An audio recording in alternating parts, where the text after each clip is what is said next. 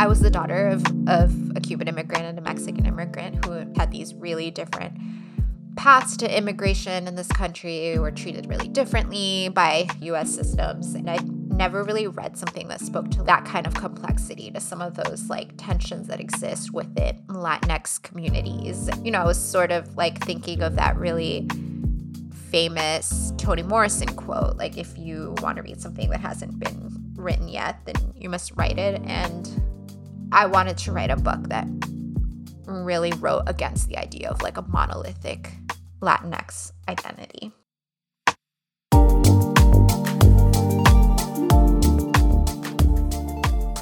This week on the podcast, I talked to the writer, poet, and immigration justice organizer, Gabriela Garcia. Her debut novel, Of Women and Salt, opens in 1866 when Cuba was on the cusp of revolution. It's about intergenerational family dramas and mother daughter relationships. We talk about the best intentions that mothers can have but can still go awry the machismo we associate with Cuban revolutionaries, and Gabriela's favorite cigars. From Sugar 23, I'm Angela Ledgerwood, and this is Lit Up.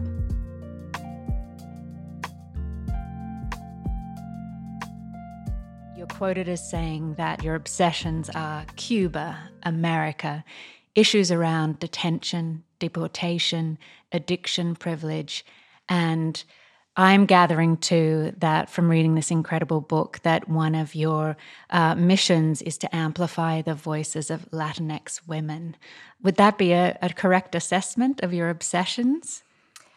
Yeah, I mean, I think I started writing the book while I was working as a as an organizer around deportation defense work and you know working with women in detention. So it was certainly a lot of the stuff that was on my mind as I was writing it. I think I was, you know, working in solidarity with with a lot of these women and families who were facing deportation or in these family detention centers. When was the first time you went to a detention center? I think it was around that time, like 2013, 2014. These these detention centers that I was visiting in particular are what is known as family detention centers. So they were mostly women and their children. And it's, you know, I think there there are a lot of parallels with other carceral systems. You know, it's like a very structured en- environment that is reminding you at, at every turn that people are are sort of being kept kept there against their will. You know, in particular the family detention centers can be really strange in that you know, like I'm thinking of one in particular where different sections of this detention center are named after like animals and colors. So there's like the green frog section and the yellow bird section and there are all these ways they're trying to make this like a a childlike environment for these children, but but there's no sort of denying all the ways that these are just these are just prisons, you know? Um, so it's it's really kind of strange and and awful. What was the type of work you were doing there? I was working with various different organizations doing deportation defense work. This was around the Obama administration when deportations were really ramping up. And we were basically working with some of these families, some of these women on their deportation cases. Well, there are two characters in your book that relate directly to what you're talking about asylum seekers and also a mother and daughter that end up in a detention center, like one of the ones you're describing. Can you tell us about Gloria and Anna and why uh, you chose them as characters? I mean, the book basically sort of is sort of about these two families whose whose lives collide and one of them is a Cuban family through various different generations, and the other is Gloria and Anna, who are from El Salvador and end up also in Mexico and part of the novel. They're sort of escaping this this complicated violence that they're they're fleeing basically and a lot of it is sort of generated by like US policies in Central America. And then they're just like subjected to to another kind of violence in the US when when they end up in a family detention center. And then they're basically deported to Mexico, even though they're from El Salvador. And that was sort of based on actually some of the cases that I worked in where stuff like that happened. And they sort of end up staying in Mexico and trying to build a, a kind of life there before Anna ends ends up, you know, attempting to come back to the to the US. And that's one thread of the novel, but again, the novel involves these two families and their lives sort of collide and both both sides of the family immigrated to the US, but in just these really different ways that have a lot to do with race and class and privilege. So, you're the daughter of immigrants from Mexico and Cuba. Can you tell us which side of your family is from where? My father immigrated from Mexico, and my mother came from Cuba. Can you talk a bit about the, the differences in race and class within the Cuban community, particularly in Miami, and how it's so varied and complicated? There were certain waves in which like a large number of Cubans were coming into the US and in particular that very early wave right after the the Cuban Revolution in 1959 these were people basically were fleeing the the communist government that had that had taken over in Cuba and were mostly the people who had who had something to lose so a lot of wealthy families overwhelmingly white they also, you know, they were coming into the US in, in a way that was very welcoming to them. They were sort of basically, there were all these laws in place, which existed until, you know, just recently, that basically just put any any Cuban who who touched ground in the US on a path to citizenship. And there were all these other bills that sort of helped Cubans out financially. And so there was just this enclave that basically sprouted in, in Miami that was really supportive of other immigrants coming in and those that early Cuban community just found a lot of success in the US and and it had you know everything to do with race and class and sort of the the systems in place to support immigrants coming from Cuba some of that has shifted with more more recent Cubans. That law in particular that sort of guaranteed that all Cubans would be, you know, on a path to citizenship and wouldn't face undocumented status in the US ever. Like that was that ended under Obama. I believe it was Obama's second term. So, you know, now we're starting to see Cuban immigrants coming in to the US who are in detention centers and stuff like that. But before that, that was something that just didn't even exist for Cubans. Your book opens in 1866, and I wondered why you chose to start your book then.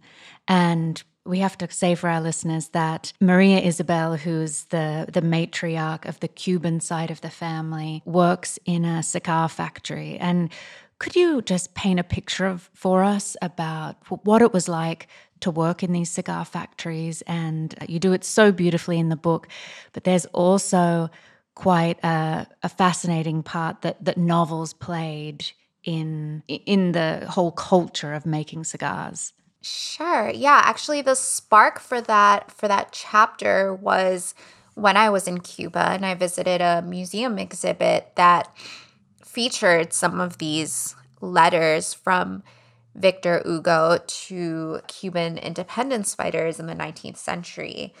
And so the chapter like incorporates some of that original content, some of those letters and newspaper articles um, that are real from that time. And I was really fascinated by that interplay between literature and workers and independence fighters during that time. And the other thing that was really fascinating to me, my my family was always very much into cigars, but I didn't know much of the history about these lectors who are people who basically read to tobacco workers as they're rolling cigars. And that's a practice that continues to this day. But some of the um, most famous cigars in Cuba, like Montecristos and Romeo y Julietas, which are cigars that, you know, my my father used to smoke. Their names were actually from these books that that cigar factory workers were were read while while they were rolling cigars all those years ago. So I was super super fascinated by that, you know, interplay between tobacco workers and literature and some of that correspondence that existed. And with Maria Isabel in particular, you know, I, I was just I was both fascinated by by the role that literature played, by these books that were championed by tobacco workers, and also, you know, it was the fact that they were overwhelmingly written by European white men, you know, and I wondered what what it would have been like to be somebody like Maria Isabel working in the in the cigar factory and hearing all of these stories but through this sort of gaze through this filter. And you know so much of the novel is about stories you know the stories we tell ourselves about ourselves the stories that are passed on. And so i that felt like sort of a window into exploring the nature of stories and who tells them and how they're passed on and whether you know reclaiming some of those words is even possible. And so i think that's why that's one of the early opening chapters because i felt like it really sort of gave gave an, an entrance into those questions around stories oh it's such a beautiful way to enter the story and of course she earns half what the men make and is probably the best cigar roller in the place. Just ah, it was frustrating, you know, to think of all those hundred years ago. You know, many women are still in that same position. The political situation in Cuba is the driver for everything that happens in your entire novel from that point. Yeah, so that chapter is set during the first attempt at independence from Spain, which ended up failing. And it wasn't until there was actual independence from Spain and even further down when enslaved people were emancipated in Cuba. So it's set during this tumultuous time when also some of those seeds of revolution are are sort of brewing. And so I was interested in what was happening politically in the sort of tensions and dynamics in Cuban society at that time, but also what what it meant to be, you know, Maria Isabel, like a mixed race woman, sort of having to survive on her own terms during that time. So I was really interested in sort of the individual within that larger political structure. And yeah, I think throughout the novel, that's sort of constantly an interplay, you know, in these individual women and their survival within some of this larger political context. And it's definitely a misogynist context, isn't it? And I think just connecting that to the the symbolism of the cigar, like of wealth and power and of that machismo, how do those two things connect for you? that's interesting that you talk about the cigars because there's so many. I have tons. I always I always have a bunch that I bring back from Cuba. Cohiba is like the best known and really is great. I think I'm I'm interested in the complexities, right? Like you can have this husband and wife who sort of align politically and this husband who's fighting for these ideals at the same time that he is deeply invested in patriarchy and really violent towards his own family i think is has been true for a lot of social movements. You, you, can align politically in so many ways or be fighting for equity in so many ways and also be perpetuating harm in other ways. I don't think it's necessarily unique to the cuban revolution or you know that movement in particular Within your family, what were the stories that were told to you about Cuba growing up? I've grown up going to Cuba frequently most of my life. And it's absolutely a country that has changed and shifted. The idea that Cuba's ever been frozen in time is so erroneous, you know? And even if, you know, there are 1950s cars on the road or whatever, like the influence of the US on Cuba has always been, you know, really strong. There's always been tourism in Cuba, even if it wasn't always centered around US tourists, but there's always been like European tourists and Canadian tourists, and that sort of interaction has always existed and influenced Cuban society and cultures. In terms of romanticizing or sort of painting portraits of places, like I think people often expect Cuba to be one thing or believe that like all Cubans feel one way about the the political dynamics on, on the island. And I think Cuba's just as complicated and complex as any other country in the world. So I think sometimes, you know, on on the left and the right, like Cuban sort of exist in this very mythologized imaginary that is that is far more complex. Well, every character in your book is incredibly complex. There are male characters, but none of them are given a voice like your female characters. Yeah, I knew really early on that I wanted all of the the voices in the novel to be that of women, which is in part like where that title is coming from. So we hear from a lot of different people, a lot of different voices, but they all belong to women.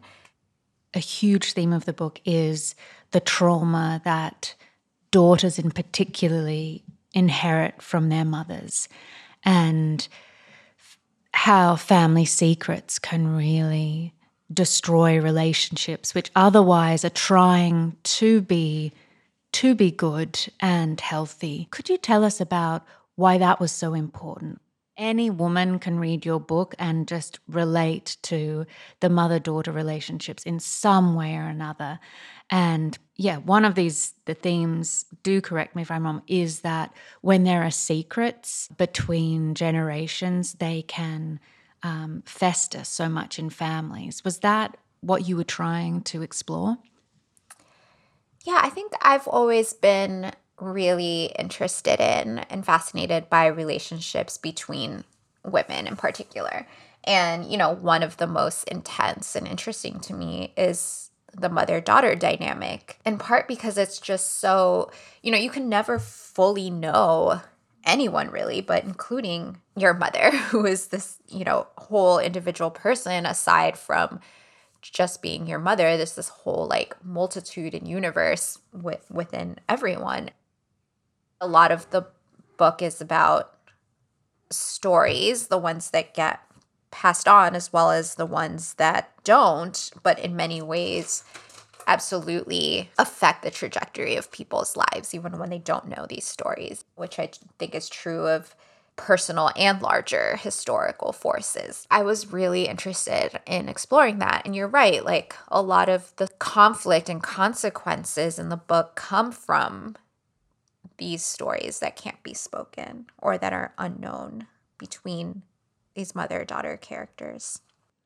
Well, and the shame, the sadness, I guess, I found when reading it is that these mothers trying to protect their daughters. And that's why they're not sharing the stories of their lives. And I mean, I think, would that be accurate? I feel like that's the great sadness here. Yeah, I think you're right. Like, you know, there's this sort of feeling that not knowing protects us. And I think this can be true again of like things in in history that we don't want to look at, you know, and and it's easier to remain sort of feeling innocent or, you know, thinking that just turning away from that is a protective measure, but that in reality just continues to perpetuate harm. And I think that we see that also in these individual relationships, that actually not talking about these things or just trying to maintain that innocence ends up having, you know, tragic consequences were there people in your family who never wanted to return, and then others who talked about home all the time? Uh, yeah, that's interesting because the dynamic that exists in the in the book, which is true of a lot of Cuban American families who I grew up around in Miami, and I didn't actually grow up with that tension in my family because you know, my mother regularly traveled back to Cuba all throughout her life, and so did my grandmother. And that kind of tension never existed in my family, which was different from some of my my friends, people from more recent waves of immigration who tend to travel back to Cuba more than some of those older waves who sort of swore they would never have anything to do with Cuba um, under its current political system. So you're known as primarily a poet, but a writer of many beautiful articles and now this incredible debut novel. When did you first start writing? I have been writing as long as I can remember. Even before I wrote, I used to like dictate stories to my mother and she would write them down before I even knew how to write. I can't think of any time in my life when I wasn't a writer. But I think it took me a long time to sort of pursue my fiction or my poetry in a in a serious manner professionally. I had never taken a, a writing workshop before my MFA program. I sort of worked a lot of jobs in between that time. You know, I started off in the music industry, I worked in media, I worked as an organizer for many years, and I was always writing adjacent to my jobs, you know, but just not creative writing or, you know, fiction. I was sort of doing that on the side. And I think I just thought like I want to apply to these programs that I really would love to to go to and if I get accepted into one of them like I'll sort of you know, leave my job and decide to dedicate the, myself to this. And if not, then, you know, it's fine. Like I'll just keep doing this on the side. And then I got really lucky and got into, you know, a program that I was really excited about and, you know, decided to to really put all of myself into this one passion. Does your mother still have any of those stories you wrote before you could even write? She does, yeah. As a kid, like I think I wrote my first quote unquote novel when I was like seven or eight. And it was like this story about a girl who lives under the sea and has like this sort of bubble head. It was illustrated. yeah, I have I have a lot of like those, you know, sort of really early creative projects that are fun to look at.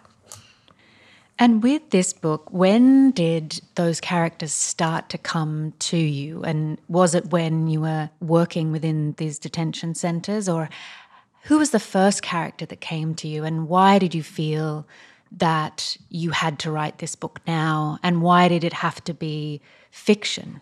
I wrote some snippets during that time when I was working as an organizer, but it really started to take shape as a novel it was my MFA thesis, basically. It, there wasn't really one character early on that I sort of automatically gravitated toward.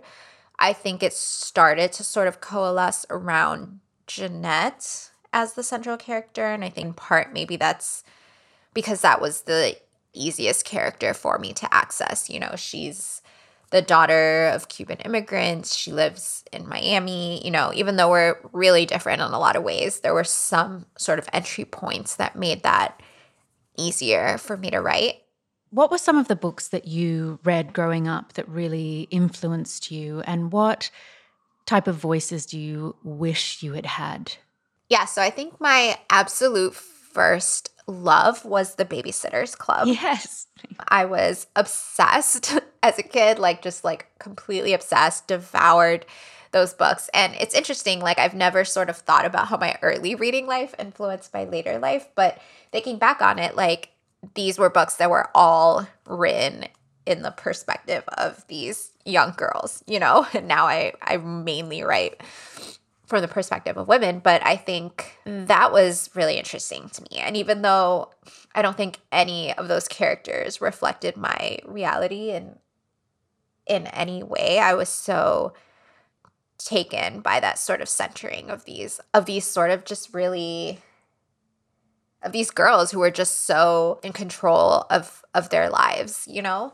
Later on as like my my reading evolved as I got older, yeah, I think for a long time, like I I don't think that I felt like there was anything that I'd read that really like directly spoke to my experience and in part I think that's what what drove me to write this book.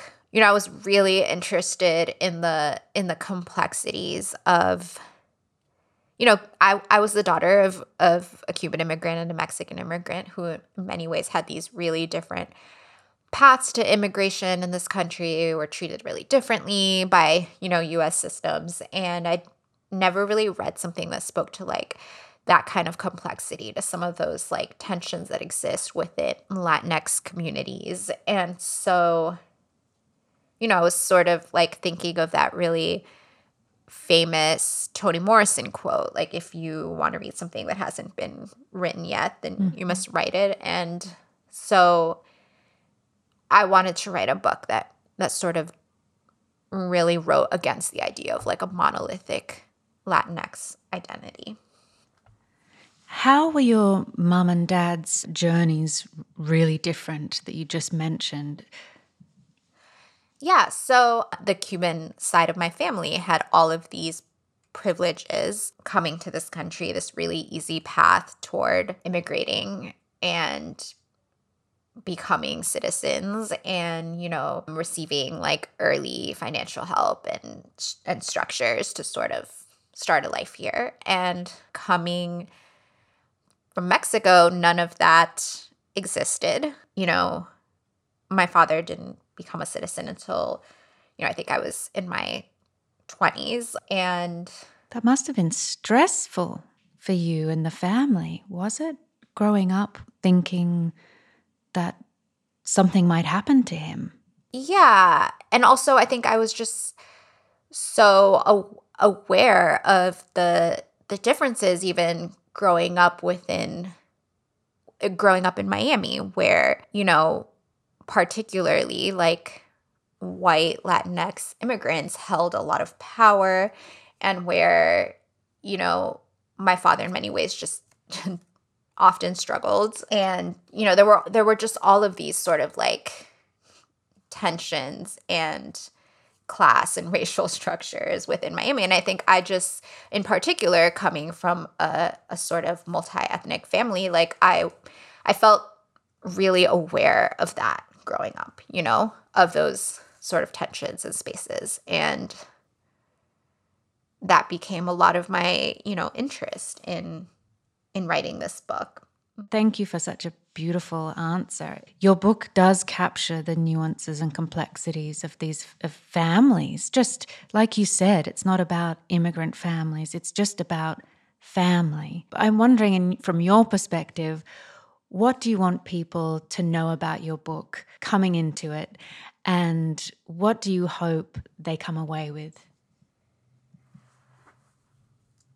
Yeah, you know, I think I, I think every reader sort of brings their own life experience often into into the reading of any book. I know I certainly do. So it's hard for me to sort of imagine like what I want people's entry points to be. And I think people have, it's interesting, like I think people have connected to so many different things in the book. Some people have have been really drawn to some of those like community dynamics that I've talked to, some people have been really interested in, you know, the portrayals of substance use disorders within a family. Um, some people have been really drawn into the sort of exploration of the immigration landscape under the Obama administration. You know, people have sort of connected to all of these different threads, which which I love because I think the book is hard to characterize. I think it's just so it, it's so many of these things happening at the same time. And, you know, I think I, I try to write into